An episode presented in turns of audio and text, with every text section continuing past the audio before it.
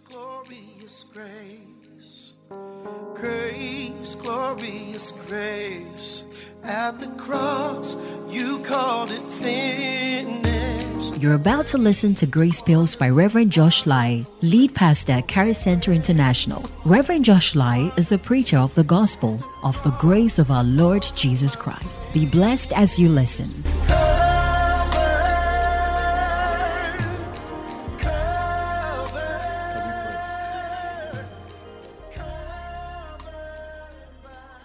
We thank you once again for the opportunity to share fellowship, and it is a privilege. Uh, at this privilege, we are opportuned to hear your word, which is light, which is also power, made available to us. We pray that we shall have clarity of purpose, of understanding, of thought and of expression. The word of God shall be divided precisely and accurately in the knowledge of the Christ. As you are glorified, may we be edified. And thank you for the capacity and the capability to do this word and to live fruitfully and gloriously alongside the body of Christ. In Jesus' name, Amen. So, we are continuing with what I started on Wednesday faith and logic. Draw the line, faith and logic. Draw the line, faith and logic. Yeah, and uh, it's quite a very, very technical topic, and um, it requires a lot of understanding uh, regarding the Word of God and how to be able to make sure you are dividing the Word because how you divide the Word will also determine how you live the Word. Okay, and so it is something that we must really, really take notice of and be very discerned about. Okay, and then also it will require that we study. See, I need to study. You know, you go to court and you realize that one lawyer is really arguing and they are arguing their case very well. And they are both using maybe the same thing in the Constitution. But you would see that one is able to divide it so well, and therefore they're able to derive the privileges within that particular article in that constitution that the other lawyer has not seen. And that gives them victory in the case. It is the same we do as believers regarding the Word of God, where we should be able. You see, what it is is that the lawyer gets into the intent of the one who made the constitution. He goes into their thought, their brain, as to why they wrote that constitution and what the privileges, the restrictions, the benefits within that constitution and those varied articles in the constitution. So they must be able to understand it so well, then they can argue their case out for the judge to say, Yes, you are right, and you are wrong. You see, but we believers normally take everything. You see, when we say something is spiritual, then for the believer, it doesn't make sense. Then it means it is spiritual. But it is not necessarily so. That the fact that something is faith and is spiritual, then it doesn't make sense. They are not opposites. Faith and logic and reasoning are not opposites. Faith and reasoning are not opposite. Faith doesn't say don't think, it doesn't mean so. You see, when we are talking, when I'm teaching, and I'm saying, stop, stop that kind of thinking, I'm not saying don't think. No, I'm saying that you have a pattern of thinking that is wrong. Change it.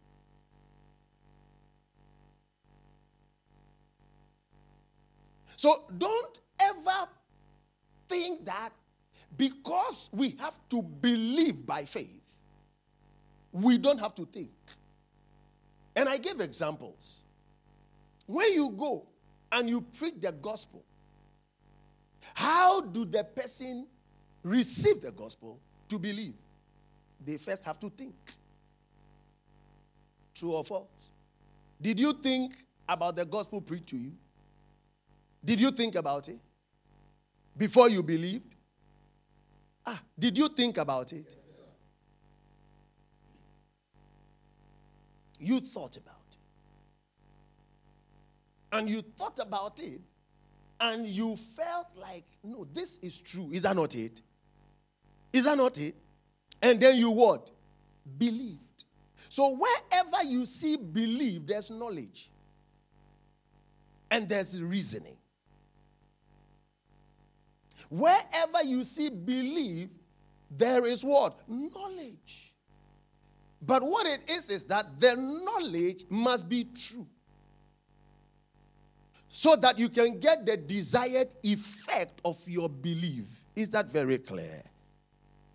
So if you see that this air conditioning is blowing, the person who doesn't understand the mechanisms of how air conditions blow good air or um, cold air will say this is a miracle. Is that not it? Oh, is that not it? But the one who understands what the condenser does and how it is programmed and all of that has the knowledge and understands the reasoning, the logic behind the air condition blowing. Praise God. Is that very clear? Good. Um, have I made my my my this thing clear? Okay. All right. So it's very important that we understand. And there are certain things that seriously we know that men can never do, but God does. Yeah.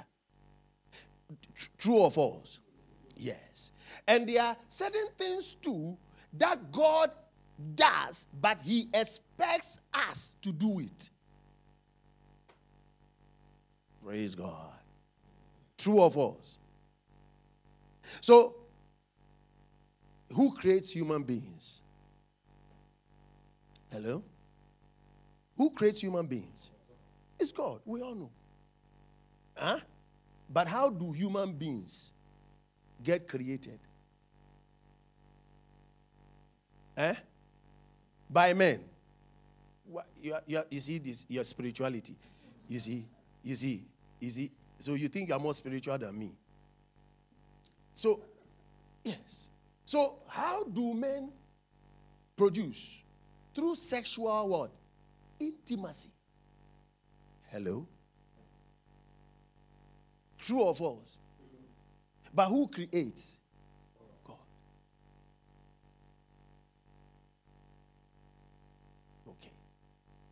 So, although it is God who creates, we are the ones by common sense, by logic. We do things that will bring God's creation to bear. Is that not it? So, if you are believing God for a child, and you say that, I'll be there. I won't do anything with a man. So we prophesy to you. A year by this time, you have your child. Then you go and stay in the room with your husband. You are just fasting and praying. Would you have a child? What should we call you?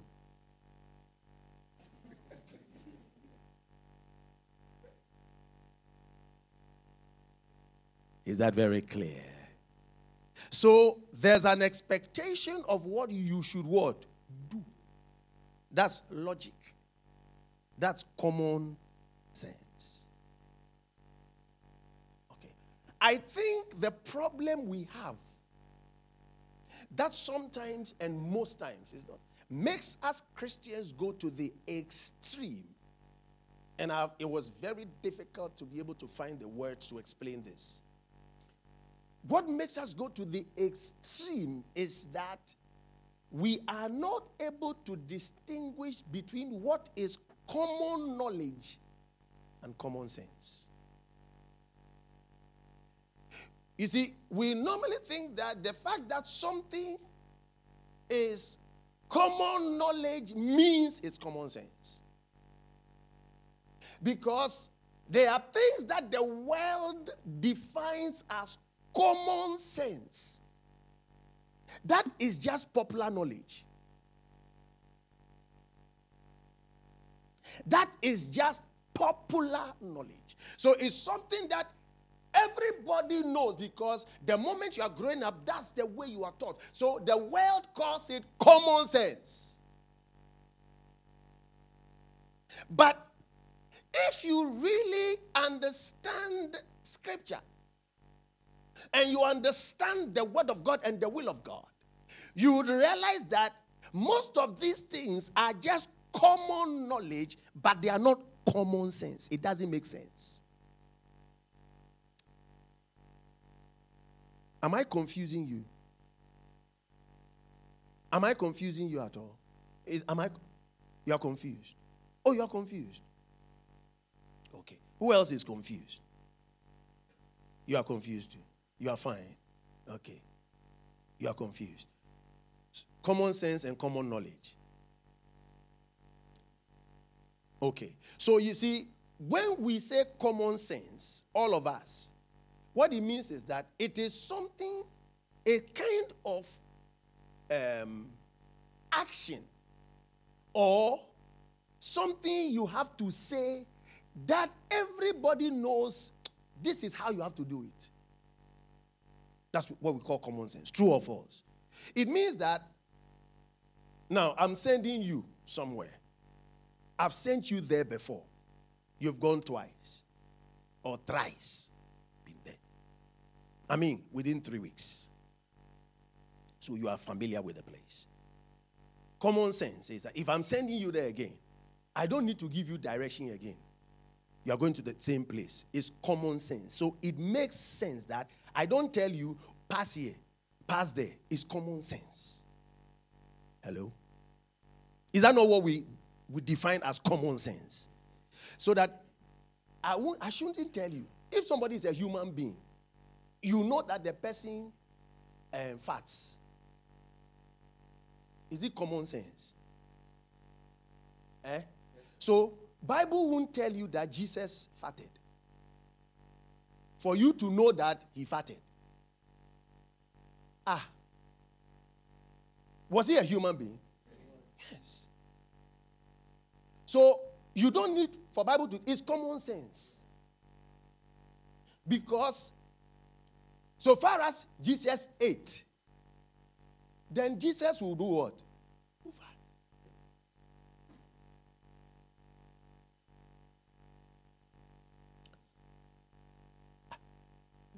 Yes. So there are certain things Bible won't tell you. Because just common sense. How we call it. Do you understand the point? But there are some of these things we also call common sense together with the world. That is not common sense. It is just common knowledge. That's what everybody thinks. That's what everybody knows. But it doesn't necessarily mean it makes sense. Especially when you want to compare it with the word of God.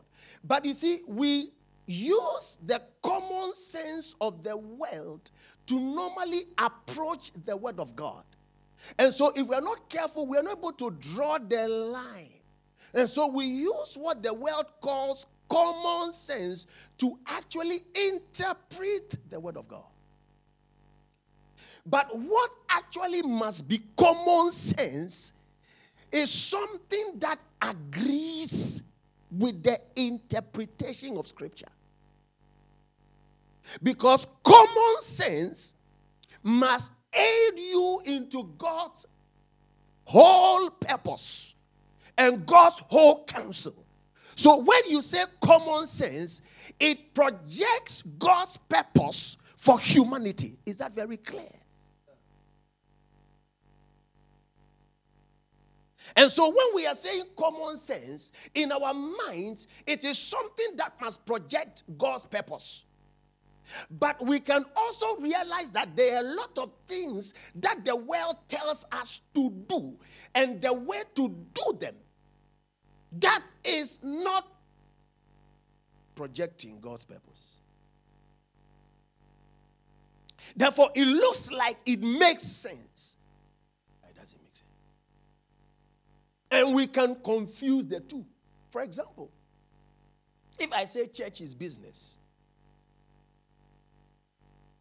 the world will say common sense because it's business for them.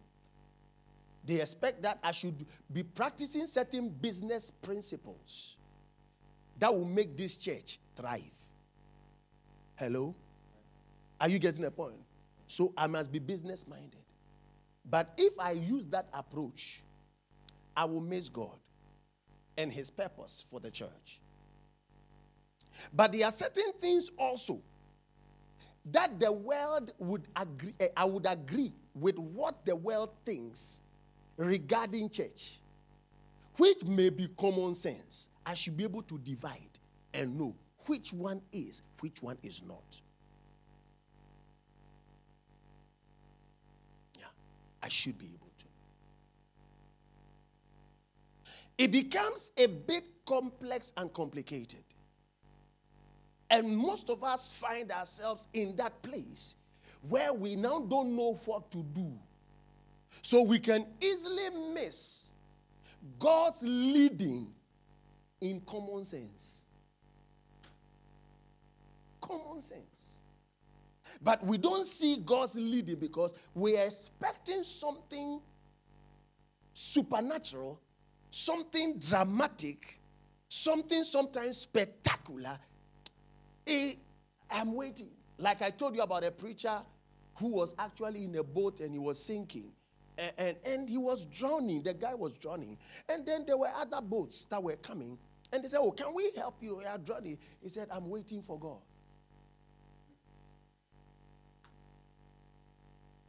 So, can you see that he's missing God's leading in common sense? That they are human beings that God has brought. You are waiting for dramatic, an angel. So, you want to see like Angel Michael with wings come and say, My son, my son, I'm drawing you from the water.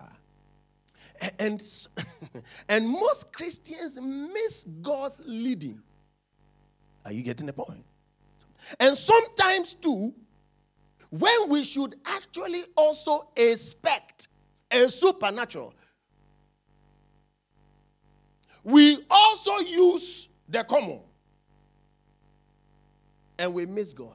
Are you here with me? Am I really teaching you?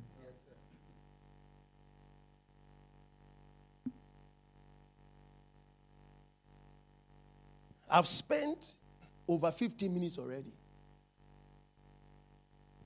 Now, do you know we are called to the people of the world? How many of us know that? Are we called to the people of the world? Okay. Look at what Matthew 10, verse 16 says. Look at what Jesus said.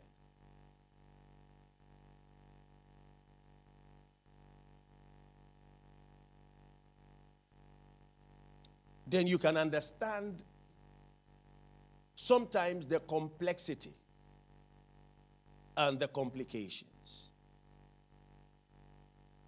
where we need to really study and we can draw the line. And that's why I'm teaching this. The reason I'm teaching this is because I don't want you to sometimes think too much and miss God's leading. And sometimes, too, you become what you call too spiritual and miss God's leading. Hello. Yeah. What does he say? Matthew 10 16. Read it. Go. Behold, uh huh. I send you forth as what? As what? In the. Okay. Therefore, be wise. Uh huh. Mm hmm. And harmless as what? Doves. So, what is this scripture projecting? What is this scripture projecting? Yes. Okay. So, so he's saying that number one, the same people I am sending you to are your enemies. It's not that you hate them, but they hate you. They are the same people that want to eat you up. Is that not what the wolf does to the sheep? They want to devour you. In other words, they want to destroy you. In other words, they don't like you. They would see you as a prey to eat you up. But I have still sent you in the midst of them. So, what it means is that in this world, light and darkness will be dwelling together. Fortunately, unfortunately, the light has been sent to the darkness. Darkness, are you getting the point? Hates light because light exposes its weakness. Is that not it? So he says, they won't like you. They are the ones that want to hurt you. But I've sent you to them. Now, if you are sent to people like that, then you must know how to live with them. Is that not it? What it means is that they would always cross your path. They are the ones you have been sent to.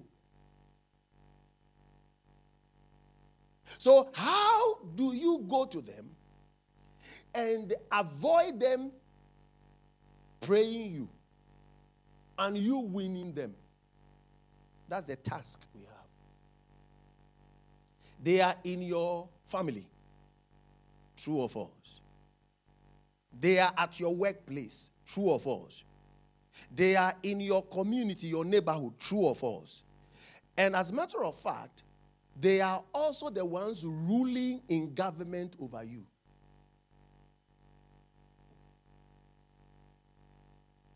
Hey, are you here at all? what I'm saying, does it really relate to you directly?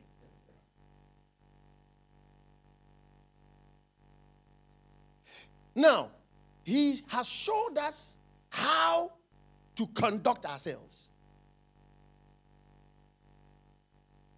Be wise as serpents. And here, you see how the word serpent is used. How the serpent is able to avoid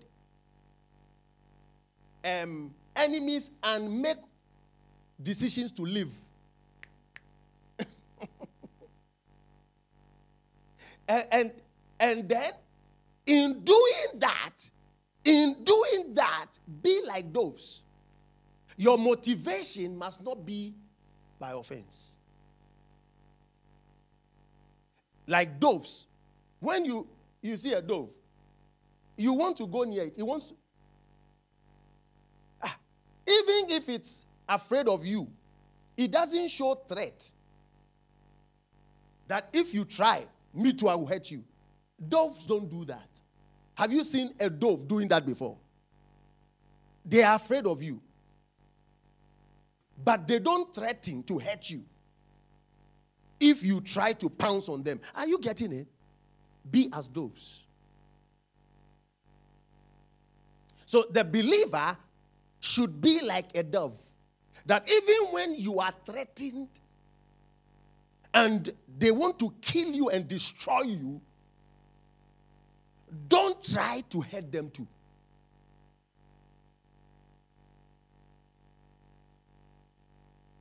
So you really need to be wise. Are you getting a point? And clever. To work with them.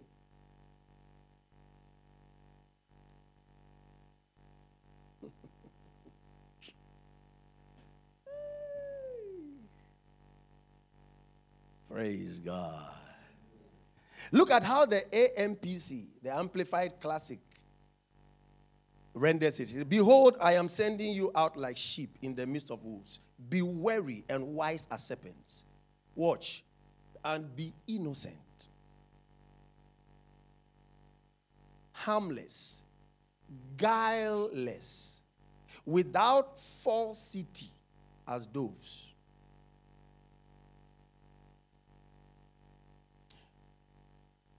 Look at how easy puts it. The easy is a, a, tra- a translation that English, easy English. So it makes it simple. I'm bringing it down. Jesus then said to his disciples, Listen well. I'm sending you to people who will want to kill you. You will be like sheep. You see how the sheep behaves. Stands there and they are slaughtered. Yeah. Among wild animals, you must watch carefully. Can you see that? You must watch what? You see how you can sometimes be looking for the snake and you can't see it. I mean, you just saw it, then all of a sudden you can see it. Ah, and it's around you, but where is hiding? Are you getting the point? So you must sometimes be invisible as a believer, not all over the place, to avoid the, the wolf. Are, are you getting the point? And then also you must be what? Harmless. So he's telling you not to take the other side of the snake. Are you getting the point?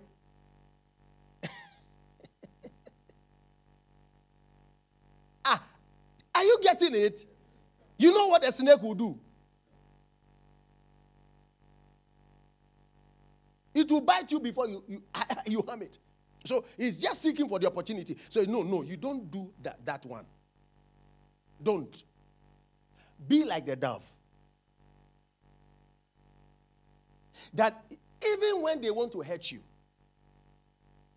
don't try to what? Hurt them back.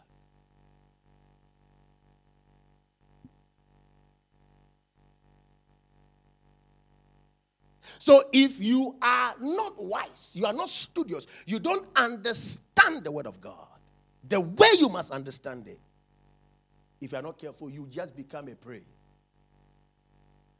You see, you know, when Jesus was attacked, Jesus was preaching and they wanted to attack him. Jesus ran away. He was being wise as a serpent and innocent as what? A dove. At a point, too, when they want to arrest him, he stood there.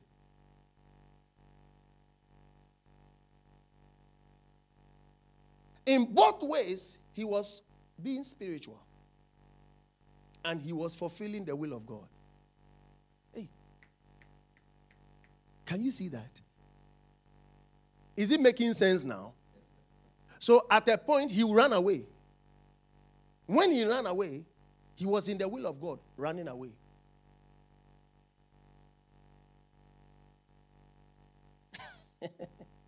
but in the day when he had prayed the will of God and the hour. So, so he told them, Now is your hour. So at that time when he ran away, he was to run away. So he would have died prematurely. Are you here at all? He would have died prematurely.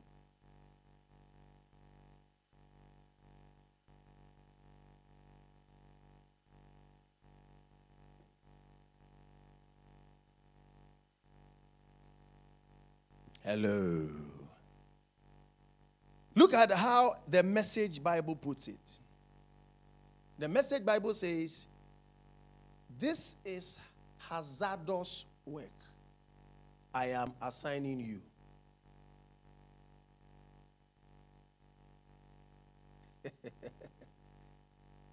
hazardous work. A work full of hazards. So, being a Christian, I wrote something on Facebook and I talked about affliction. Somebody said, Oh, but how can uh, you more like go through affliction when Jesus has died and taken all the affliction?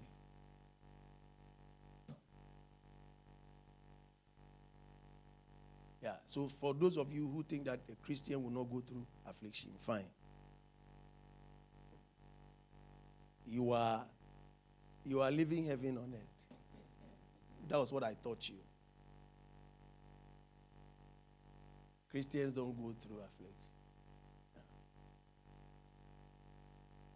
It's a lie. Say, I go through. Say, I go through. Yeah. So you go through. Say, I go through. Even though I walk through the valley, I walk through. You walk through. In fire and in water, I'll be with you. In. In fire and in water. In fire and in water. Eh? I will be with you. So whilst you are in the fire, it will be, he didn't say you won't go into fire. You will never go into water. Hazardous work. Then he says what we are to do. You are going to be like sheep running through a wolf pack. He really describes it very well. Yeah. So, what it means is that in your office, in your family, eh, wherever you are in this world, you are running through a wolf pack. Yeah. Yeah. Yeah. You think when Apostle Paul was quoting Ephesians 6 10 to 12, it's the same thing. We, we do not fight against what? Flesh, but what? Against spiritual wickedness? Call them rulers of uh, this thing, darkness in this age. Uh, are you getting the point? Yes. So he says that although they are men, the rulers of darkness is not in the spirit. When he says flesh and blood, what he says is that the people you are seeing, they are human beings. Although human beings are the ones who are going to hurt you, there's something controlling the human beings. They are spiritual wickedness who are in high place, who are spirits. Is that very clear?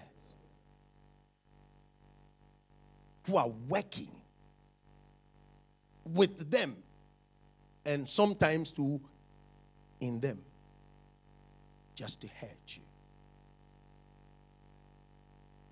But you don't hurt them back.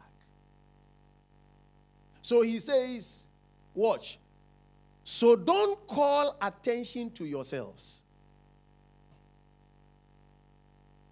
Don't call what? Attention to yourselves. Yes. Okay. Be cunning as what? And you see what he used? In what? Inoffensive as what? It's also if the attention is on you, you want to defend yourself. You want to fight in a certain way. Clear. Yes. But if you're doing what you're doing because the attention is on Christ, huh?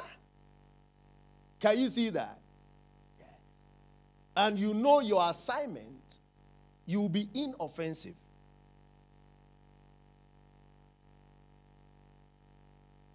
Okay. As a dove. All right. So we must know what we must do at every point in time in this journey of faith. How to contact and not get contaminated.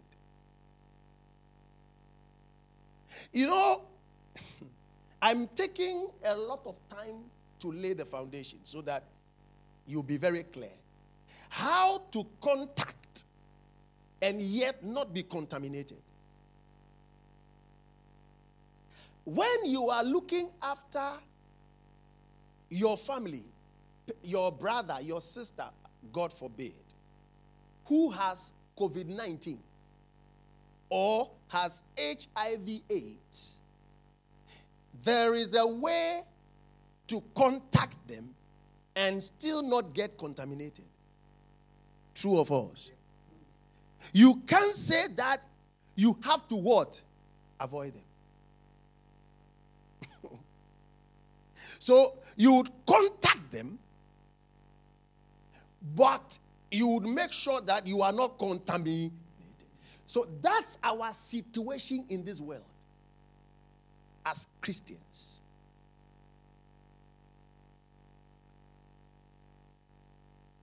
How do we stay in our assignment with God, fulfill our assignment, and not be swarmed by the same people we have been sent to?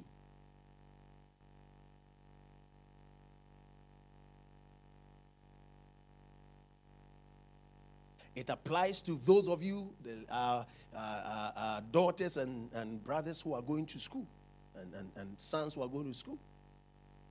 How to be in school and be that believer you must be. And still, you don't become that weird antisocial person who becomes irrelevant to this world.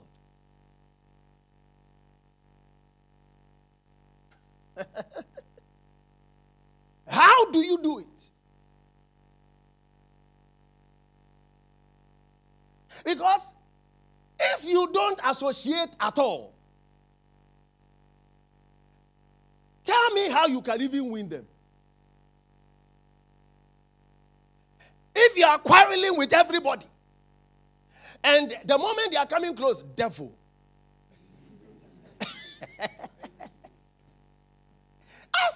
as, as, most believers do. I hear Nabi Eba.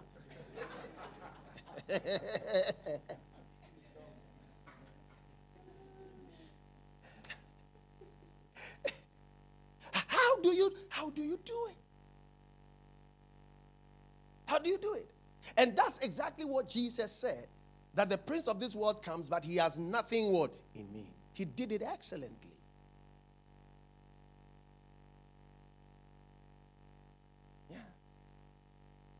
I'm in the world, but the world will not contaminate me.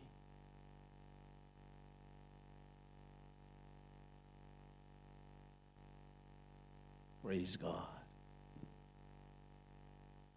Are you now getting it?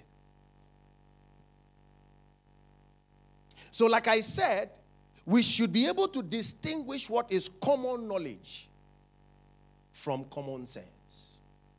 Don't let necessarily their common sense be your common sense. But I also want you to know that God does not hate common sense.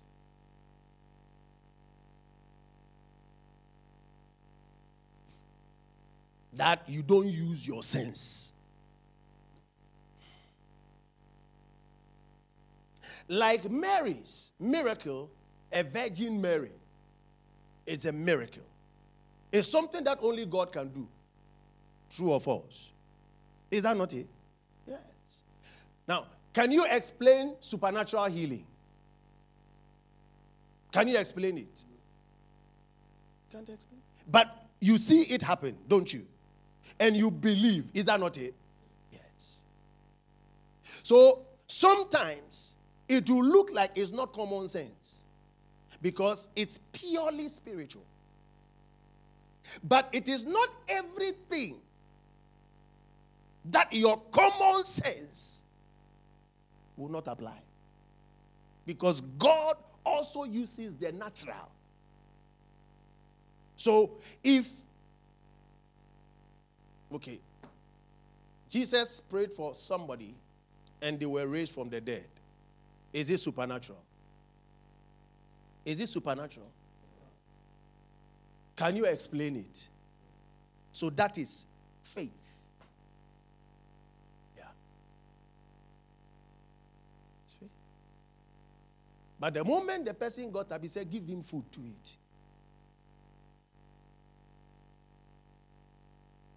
What is that one? But is it still spiritual? So they are not opposites. Can you see that? Faith and logic are not what? Opposites.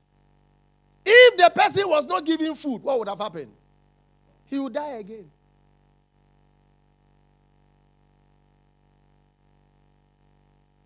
He would die again. so, if you are using faith, doesn't necessarily mean that every time you have to desire and uh, um, desert your common word. Hello. So believers, like I said, can act very foolishly. And sometimes you say that Jesus didn't save us. Sometimes we say that oh, Jesus has left us. But it's because we didn't have good understanding. Praise God. Of how to apply faith and what? Logic. Yeah. And most of us get into that. There are certain things that we have said are opposites. Heaven and earth.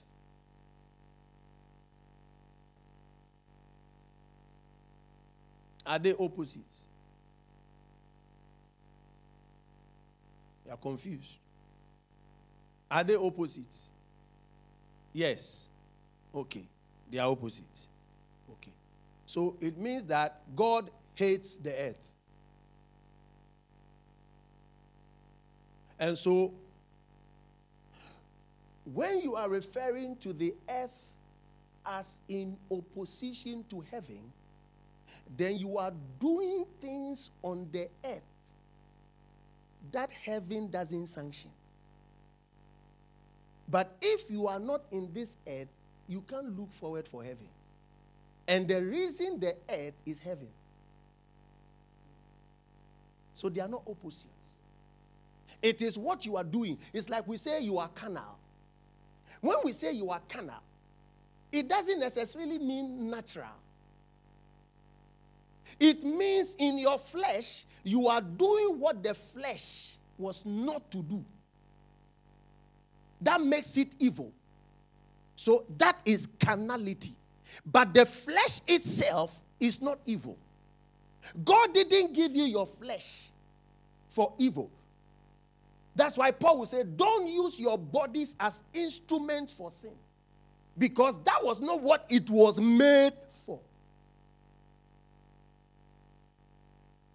So the spiritual and the natural are not opposites. They must work what? Clear. That's why some people don't use their emotions again when they become believers. Yes. Something that they must rejoice. He said, I don't rejoice. I'm putting my emotions under check. So if you want to go near your wife, it is lust of the flesh. Hey. Or you see them playing gospel. Because in their mind, lust is evil. But lust in itself is not what? Evil. If you don't last, how can you have feelings for your wife or your husband? So so the fruit of the Spirit talks about self control. So you must control the lust, the flesh. So you see, the flesh can either act for God or act against God. But the flesh itself is not bad. Oh, hello. Am I really dividing the word for you? Are you getting the difference? So I tell people that when you even talk about maybe, he said, oh, adultery or fornication is sin. What makes it sin? It is time. That's number one. And then who? That's number two. If you are not married to the person, time. The moment you marry the person, is no more sin. Is that not it? No, is that not it? So it is time and then who? That's what makes it sin. But the moment you marry, it is no more a sin. It is pleasing to who? To God. Am I making sense at all? But then, if your lust goes after something else or somebody else, that one is called what? Sin. So, if you are a believer and you have to do, I mean, due diligence with your husband or with your wife, and you start, oh no, uh, this thing, see, no, you you do the natural. But in the natural, you are also pleasing God. Because that's where procreation also is released. Is that very clear? Is everybody clear? So the timing is key, and also the person is key. But the action is permitted by God when the timing and the person is subscribed to God's word. Simple.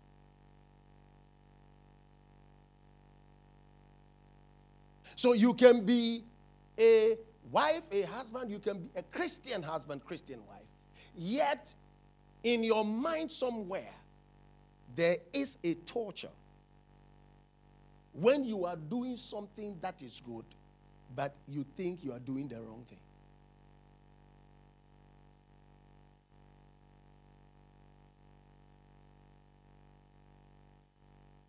Watch this. Medical science and faith are they enemies? Are they opposites? So, can God use medical science to heal somebody? So, did Jesus refer to physicians? Was Luke, who became a disciple, eh? a physician? Was he still practicing?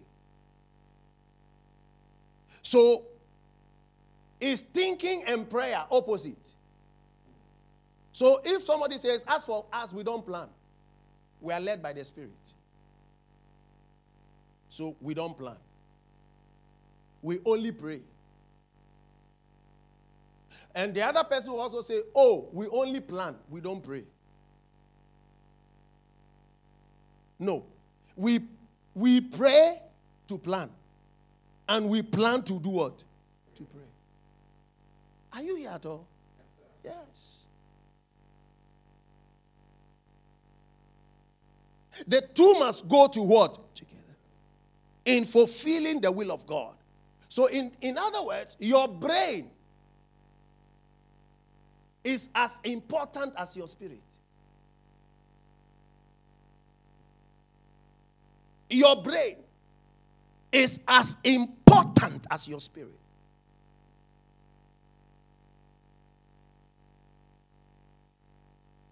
Your brain is as important as your spirit.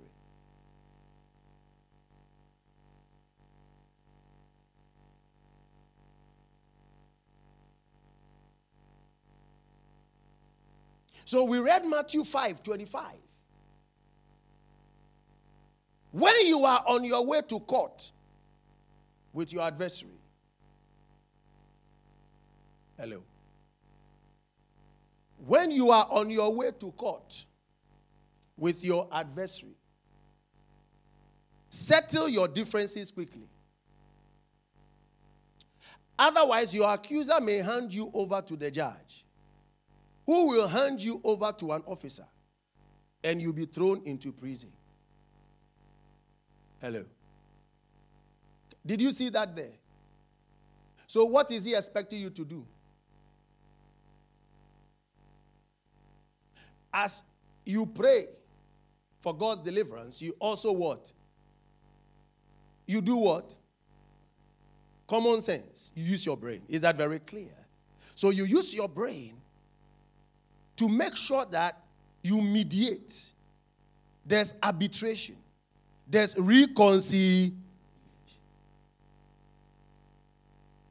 So you negotiate with the one who is, who is taking you. So you you're a Christian and you meet a policeman.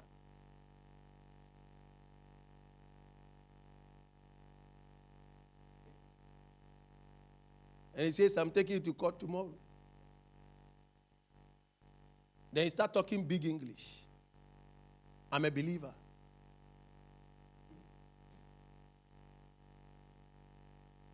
No weapon fashioned against me shall prosper. Every tongue that rises up against me, I condemn in judgment.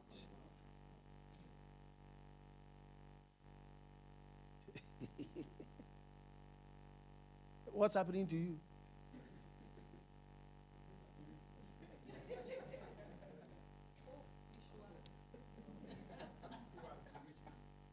Okay, so that's, that's a good one. Who has bewitched you?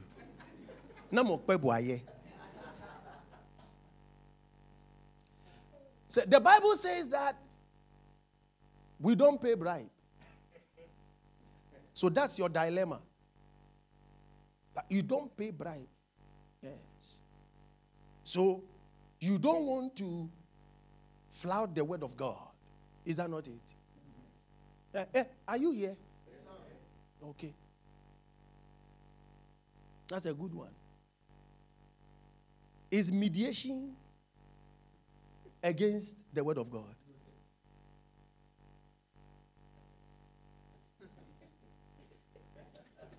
Is reconciliation against the word of God?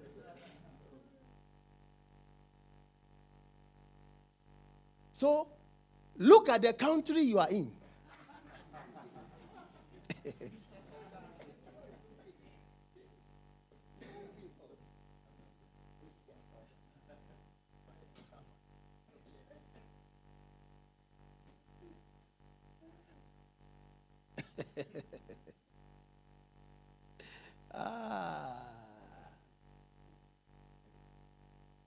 And do what you have to do.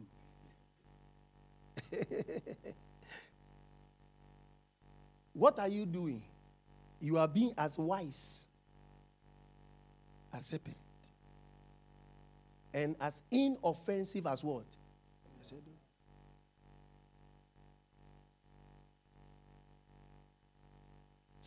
You are a Christian. You want to do politics. We didn't send you. You said God said you should do politics. And God has chosen you. You're a Christian. Oh, who are the people around you who are going to? Oh, they are all believers. We don't want any any other faith. We don't want them to contaminate our. Every decision that we're going to take must be spirit led. Then you shake your feet.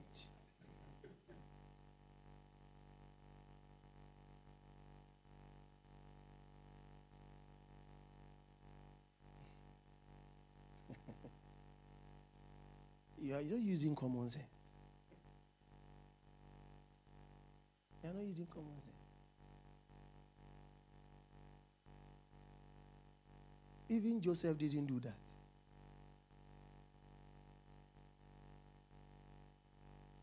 Joseph didn't do that. We're going to look into it.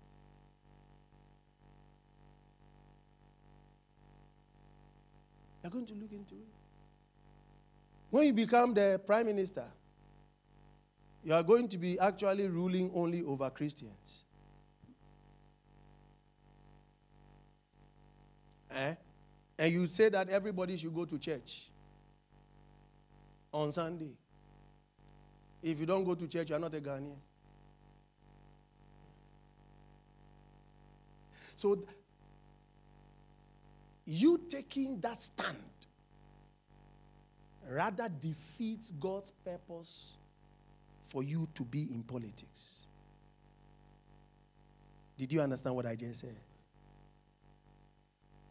Understand?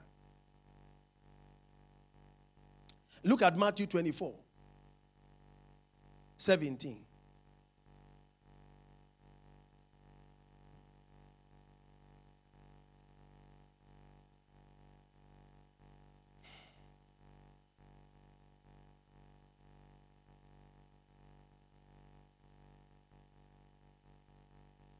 Are you there?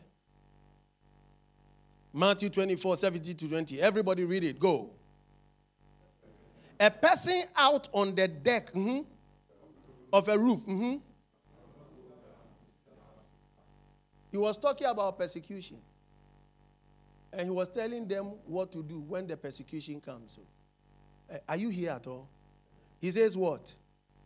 A person out on the deck of a roof must not do what? Into where? To do what?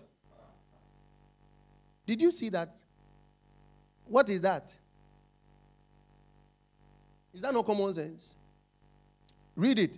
A person out in the field, uh huh, must not return even to get what? Go ahead. How terrible it will be for a pregnant woman, uh huh? For the nursing mothers in those days, uh huh. Pray that your flight will not be in winter. What you, use your spirituality to pray, that at that time you not be in a position where you can't do anything. But if you can do something, use your common sense. If you are in the roof, stay there.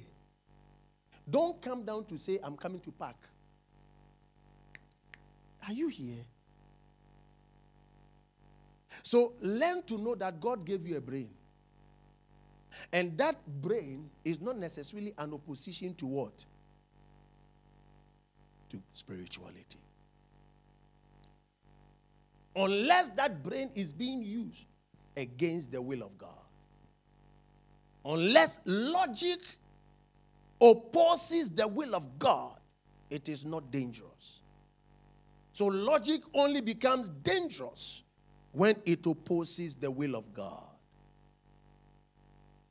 So if you are quoting in this time where somebody is about to harm you and you are not running, he said, The Lord is my security. For me to live is Christ, for me to die is gain.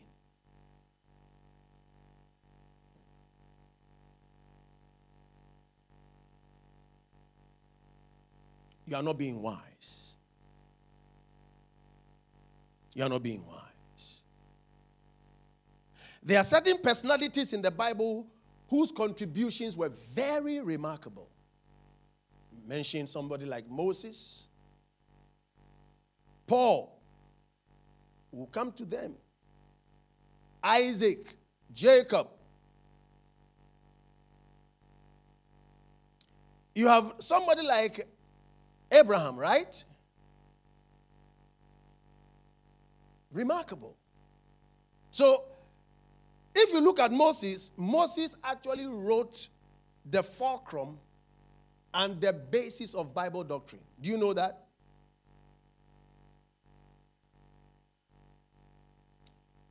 Do you know that Isaiah is the most quoted in the Old Testament?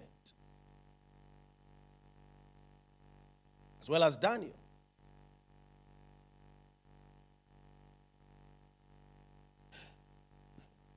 Do you know that Joseph Who was raised by a farmer? Who is the farmer? Huh? Jacob.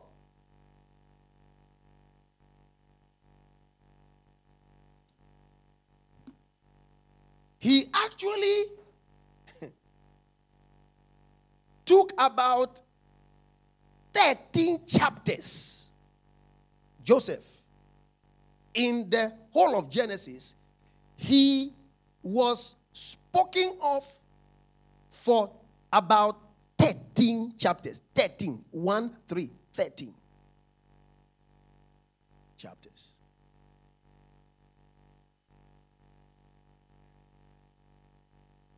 Let's look at him in Genesis 37. In Genesis 37, 14 to 20.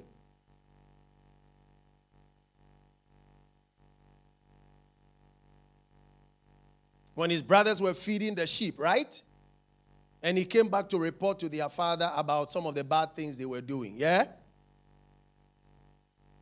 37, 14 to 20. Go see how your brothers and the flock are getting along. Jacob said, Then come back, bring me report. Then Joseph sent him on his way, and Joseph traveled to Shechem from their home to the valley of Hebron. When he arrived there, a man from the area noticed him wandering around the countryside. What are you looking for? He asked. I'm looking for my brothers. Right? Do you know where they are pasturing the sheep? Yes, the man told him. And they moved on from here. Um, but, but I heard him say, let's go to Dothan. You know. And when they, he got there, what happened? When the Joseph's brothers saw him, they recognized him in the distance. He approached them, and they made plans to kill him. And what did they say? Here comes the dreamer. And they said, Come on, let's kill him. And throw him into one of these cisterns. We can tell your father, a wild animal has eaten him. Then we'll, we'll see what becomes of his, what becomes of his right. Wow. So, right from here, Joseph is in his own home, in his own house, his own family, but he finds himself in the pack of wolves.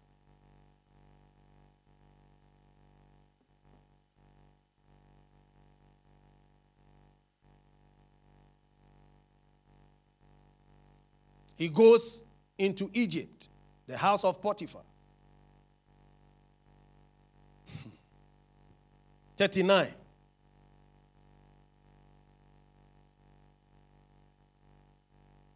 Thirty-nine, two to four. The Lord was with Joseph, so he succeeded in everything he did as he served in the home of his Egyptian master. So he'll be taken to a place that actually what they do is to serve idols.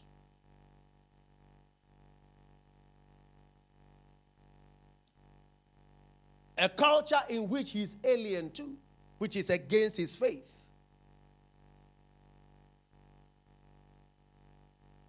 Hello? Potiphar noticed this and realized that the Lord was with Joseph. Can you see that?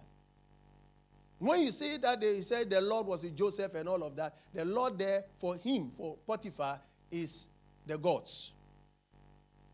Is that very clear? Giving him success in everything he did. So you can see Joseph in the midst of wolves. He is living the faith, but yet not contaminated. He's in Egypt. Egypt actually is typification of the world. He's, in, he's actually very soon going to be in the place of rulership, but he's staying with somebody who is a ruler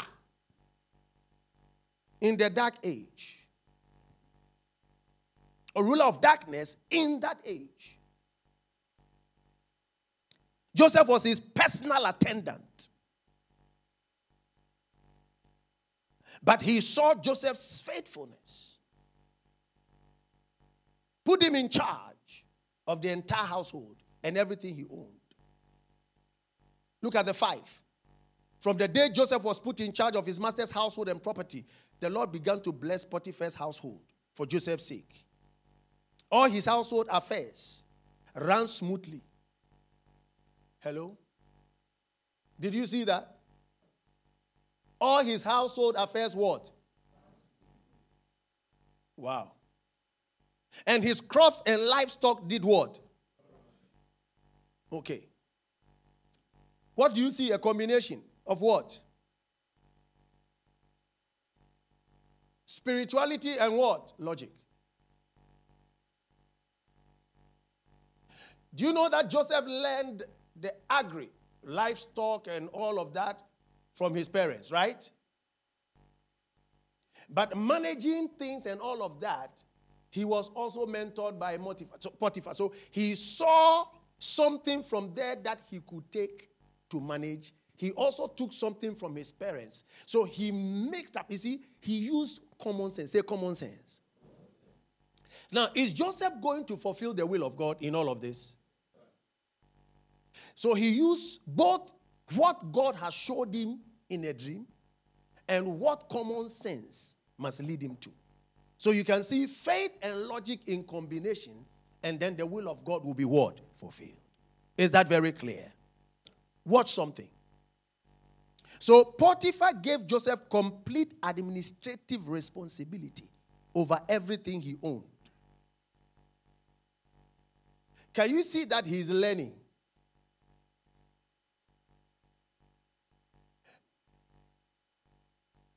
How do you administer? I tell people, church is not just teaching and preaching.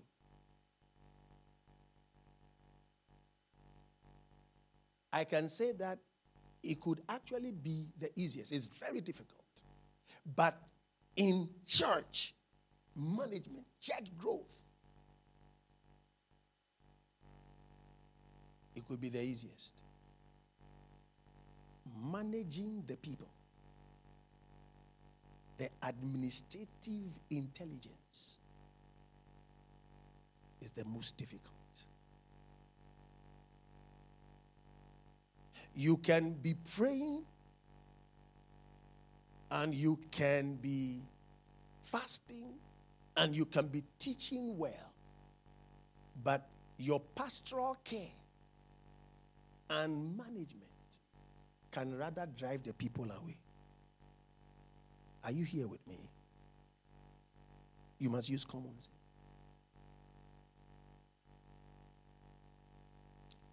An expertise of growth in developing your mind and your brain. You must develop it.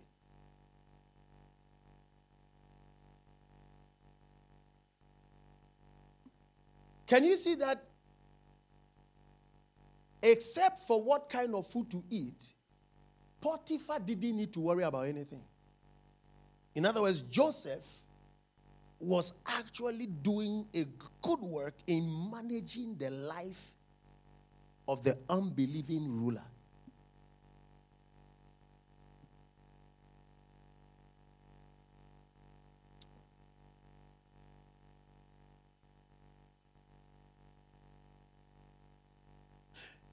Look at 22 when he was taken to prison. Before long, the warden put Joseph in charge of all the other prisoners. And over everything that happened in the prison, the warden has no more worries. Hey. Because Joseph took care of everything. Look at the last, the last statement. Everybody read it. The Lord was what? Was with him. Mm-hmm. So can you see the Lord was with him and caused everything he did to us as if as if it was magical.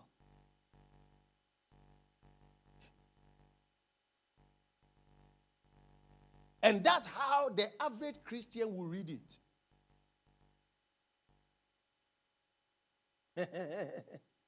when you pray, no, then the church will grow. Yes, pray. But you must manage things and manage them what? Well. For the church to grow. There are intelligent actions that you must take that will bring them into fulfillment. Is that very clear? You must know which one is worldly and which one is still what? Spiritual. Hmm. Yeah. Did you see Joseph changing certain things when he went there? Did you see that? Did you see that? Did you see him changing something? But was he able to work and bring the glory of God in the place? So he didn't act as if he was the one who is in charge and he was doing what he likes. Can you see that? But was he still in the will of God?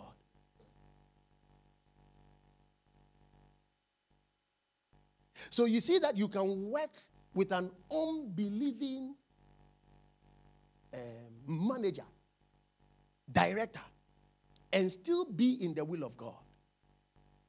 And do things in the end that will bring glory to God. Can you see that? Can you see that you can be in a school? You can be in an environment, you can be in a neighborhood where they're stuck, they are stuck unbelievers.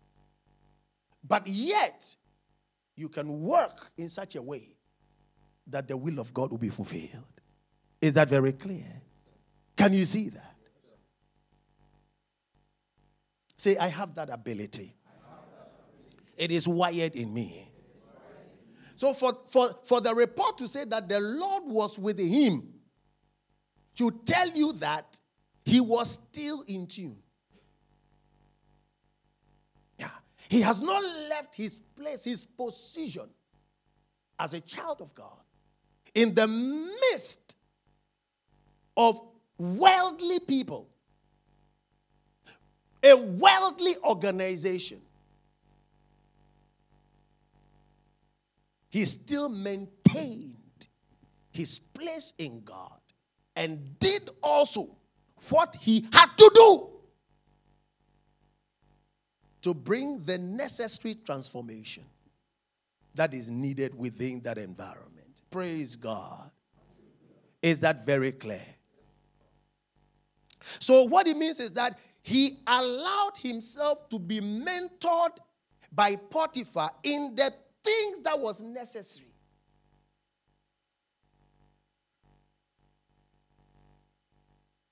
He allowed himself to be mentored by Potiphar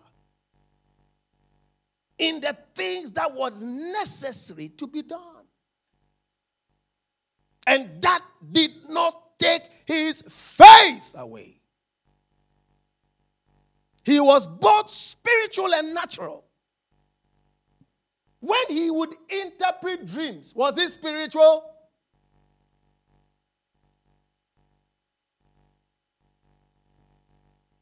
When he was executing management, what was that? Skill. Skill. He trained himself, he learned on the job. Are you hearing me?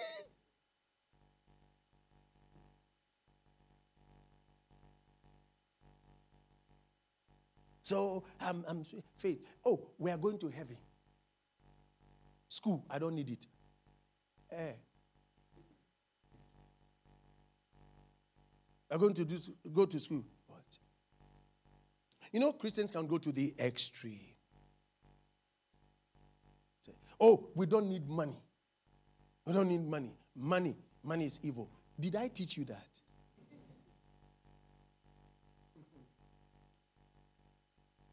And then what was the scripture they will quote? You can't serve God and money. Hey, yes. When your money becomes a stumbling block to your faith, then money becomes evil. But listen, we need money for the work of ministry. As I stand here right now, know the money I need.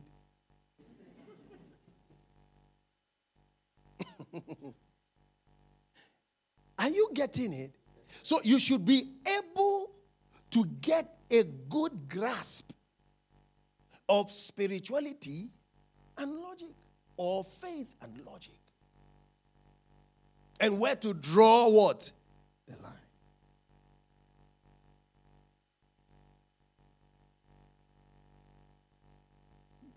Okay.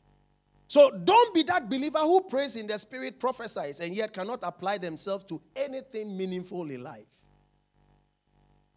We must be useful with natural things. So, spirituality or spiritual and natural things are not either or. Write it down. Very important. They are not either or.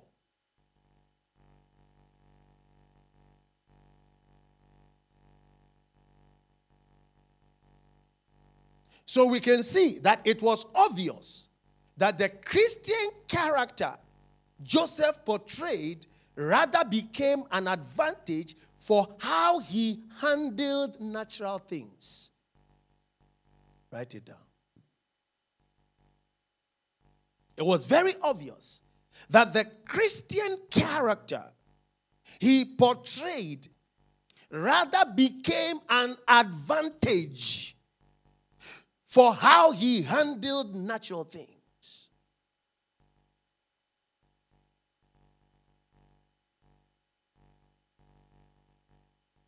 So, in, in Joseph's mind and in Joseph's faculty, what was actually permeating whilst he did everything he did was that he said, I should love my neighbor as myself.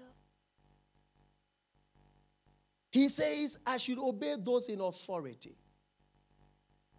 So, you see, whatever Joseph was doing had a basic motivation of his faith. And he was using logic to bring that to bear for everybody to see. Is that very clear?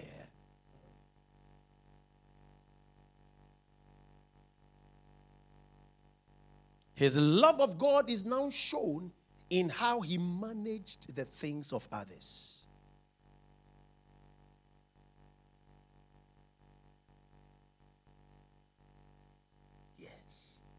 How he respected authority.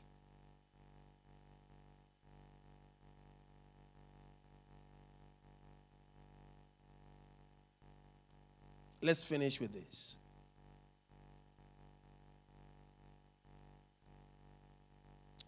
in Genesis 41.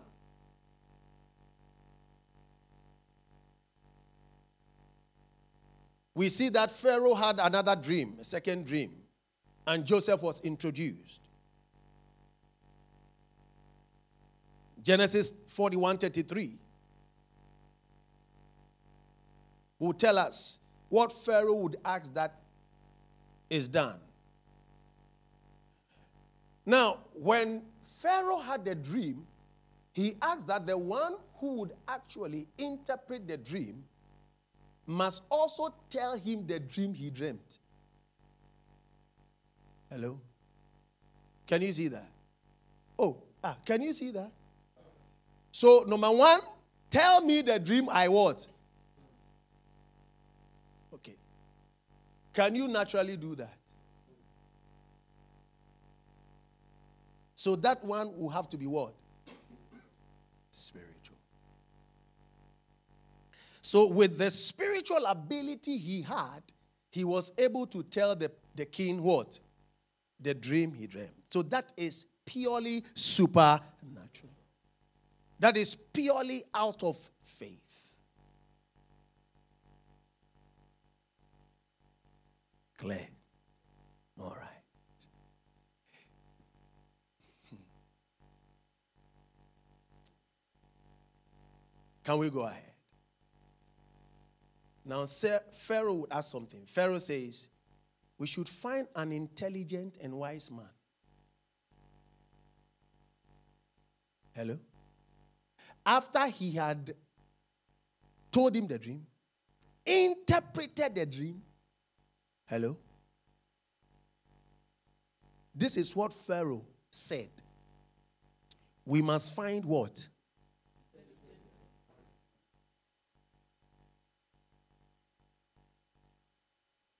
Go ahead. And put him in charge of what?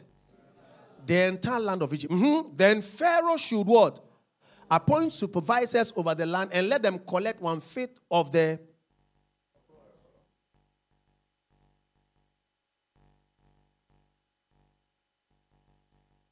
Go ahead.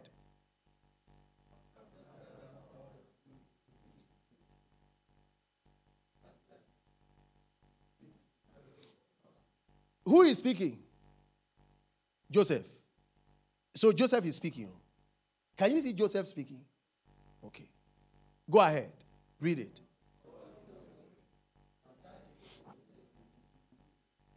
There will be food in the season. So Joseph is giving all of these suggestions. Look at the 37.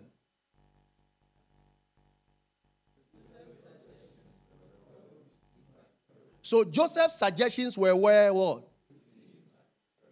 Okay, by and uh, mm-hmm, so Pharaoh asked his officials, "Can we find anyone else like this man?" So here, the spirit of the gods when they say that, that's what they mean. Are you getting it? Let's go ahead. Uh huh. Then Pharaoh said to Joseph, Since God has revealed the meaning of the dreams to you, clearly, no one else is as intelligent or wise as you are. You will bring, you will be in charge of my court, and all my people will take orders from you. Only I, sitting on my throne, will have a rank higher than yours. Was this in the dream? Was it in the dream? Okay, wait. The dream the king dreamt, was this in it? All the suggestions Joseph made, was it in it? So, why did Joseph give all of that? And is this something that he has learned? But did Joseph dream a dream some years back? So, how is now the dream fulfilled? Faith and logic.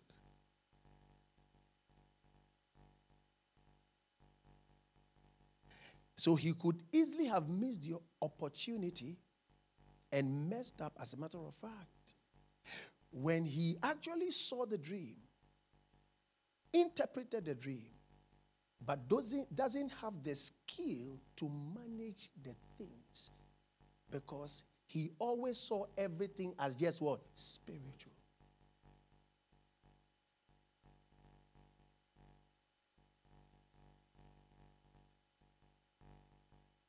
he would have missed it. He would have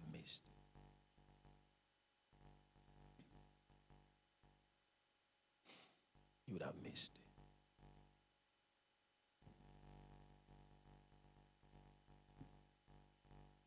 So the counsel he gave became the counsel of God because he has studied he has learned.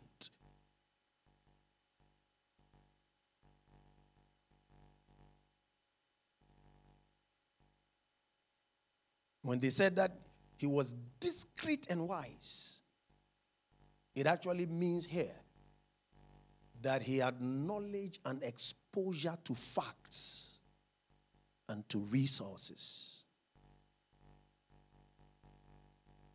He has exposure.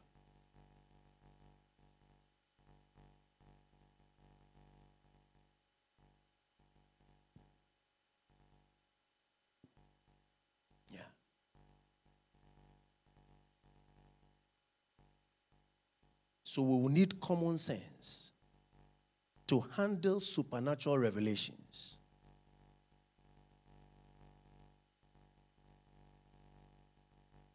Or things.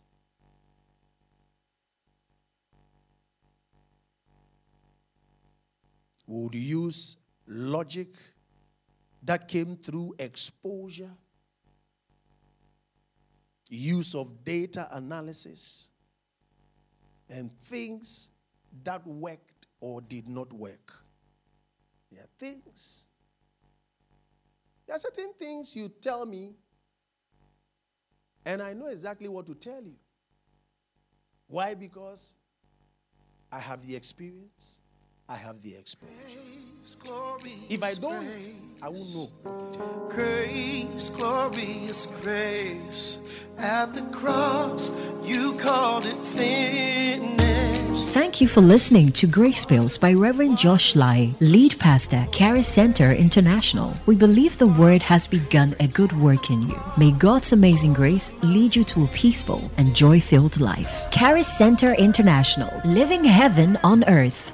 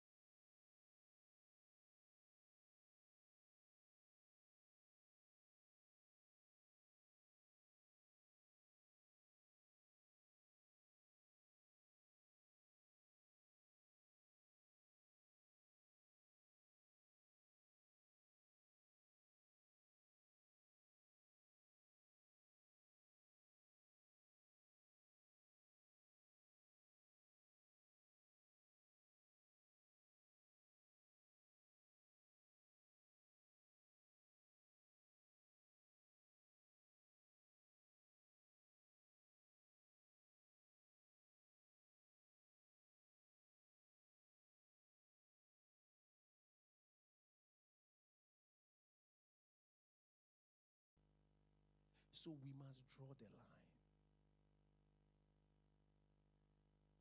We must draw what? The line. So God uses our brain just like He uses our spirit to fulfill His purposes on earth. God uses our brain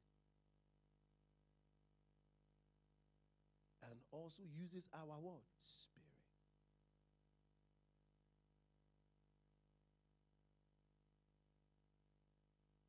We must draw the line.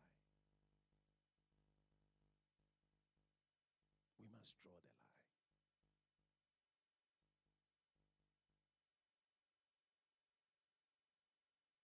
So everything is not spiritual, and everything is not what? Logical.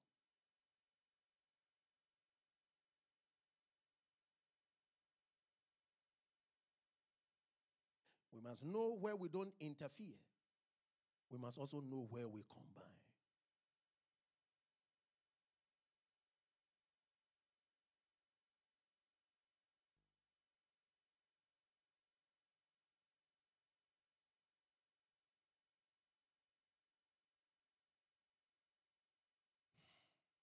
Praise God.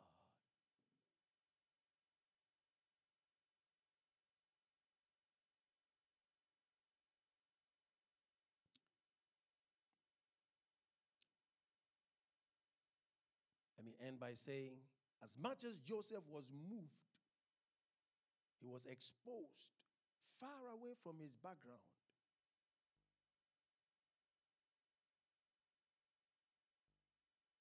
He handled things within an unfamiliar terrain to bring glory to God.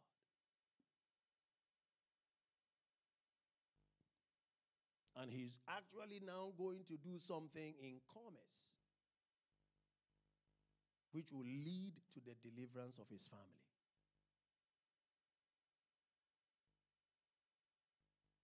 Something he never learned from Bible school.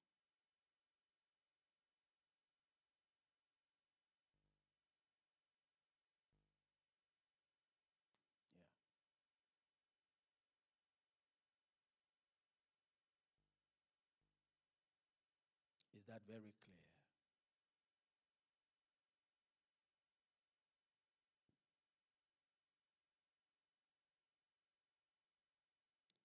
So write it down. What he saw supernaturally came to pass. But what bailed them out in Egypt what was what Joseph learned by experience.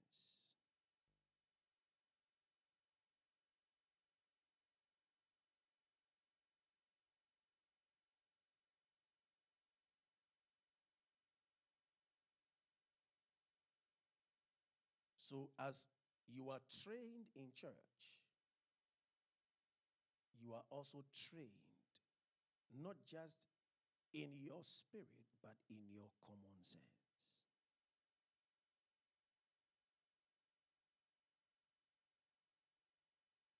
But God can use unbelievers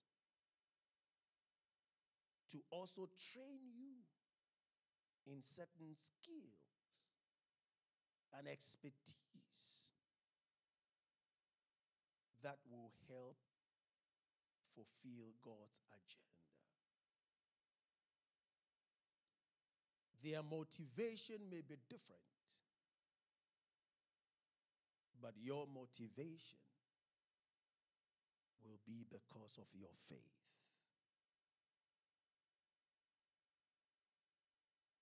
Their motivation will be different, but your motivation will be because of your faith. Praise God. Have you learned something?